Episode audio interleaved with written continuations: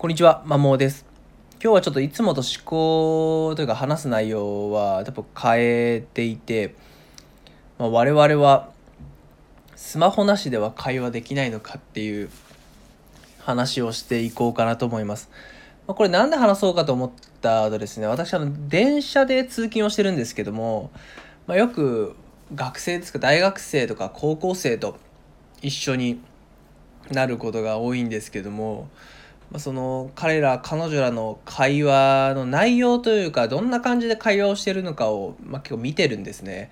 で、まあ、ほぼみんなスマホをお互いにいじって、まあ、スマホから得た情報をもとにちょっと話をしてまたその話題が終わって次の話題に行く時もなんかスマホから得た情報でから話してるって感じなんですよ。まあ、片方が話したい内容をより話しやすくするためにもう一方に自分のそのスマホを見せてとかこれ見てとかこれ聞いてとかで話をしてるんですけどもなんかそういう会話の仕方しかねないんじゃないかぐらいずっとスマホを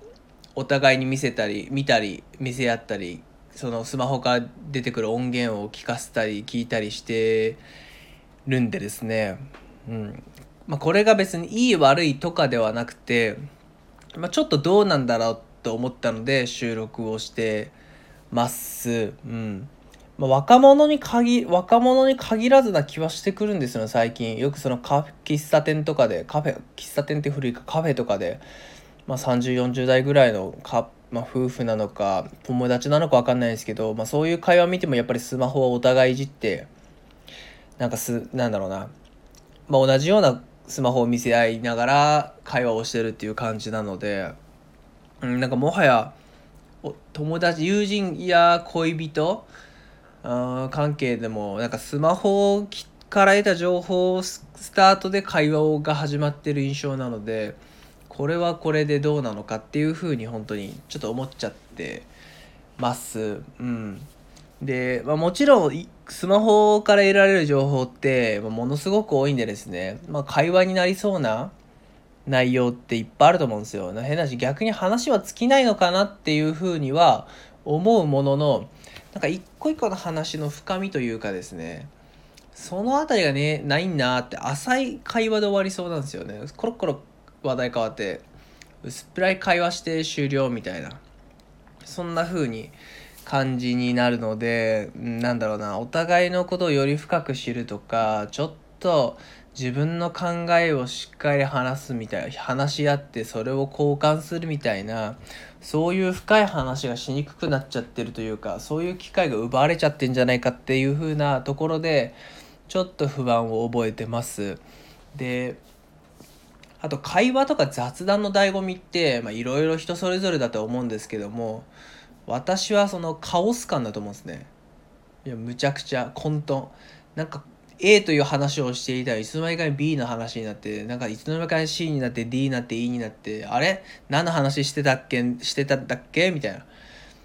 そういうのがなんか雑談とか会話の醍醐味の一つな気がして、まあ、それがちょっとなくなっちゃってるんじゃないかなっていうふうにですねもちろんそういうことをですねスマホなんか電子機器頼らずにおのおの今出てきた頭の中でポッと浮かんだものを話し合ってそれで、えー、コミュニケーションを取ってるって人たちもちろんいるとは思うんですけどもなんかそういう風な会話をしてる人たちを見る機会がスマホがのおかげで減っちゃってるなっていう風に思っちゃい思いました。うんで、まあ、外国人もちらほら見るんですけども外国人はあんまなんかスマホいじってない気がするんですよね。偏見かもしれないですけどやっぱ家族や友人といる時ってあんまそういうのいじらずになんか何も手に持たずに、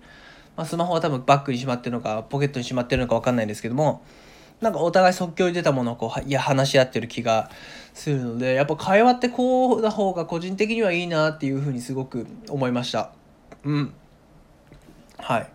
まあ、そんなところですね。別に何が問題かは正直わからないです。ただなんか深みのある話できてねえなとかですね、お互いのことより深く知るための話してないな。なんかスマホありきで会話が進んじゃっているからスマホなくなっ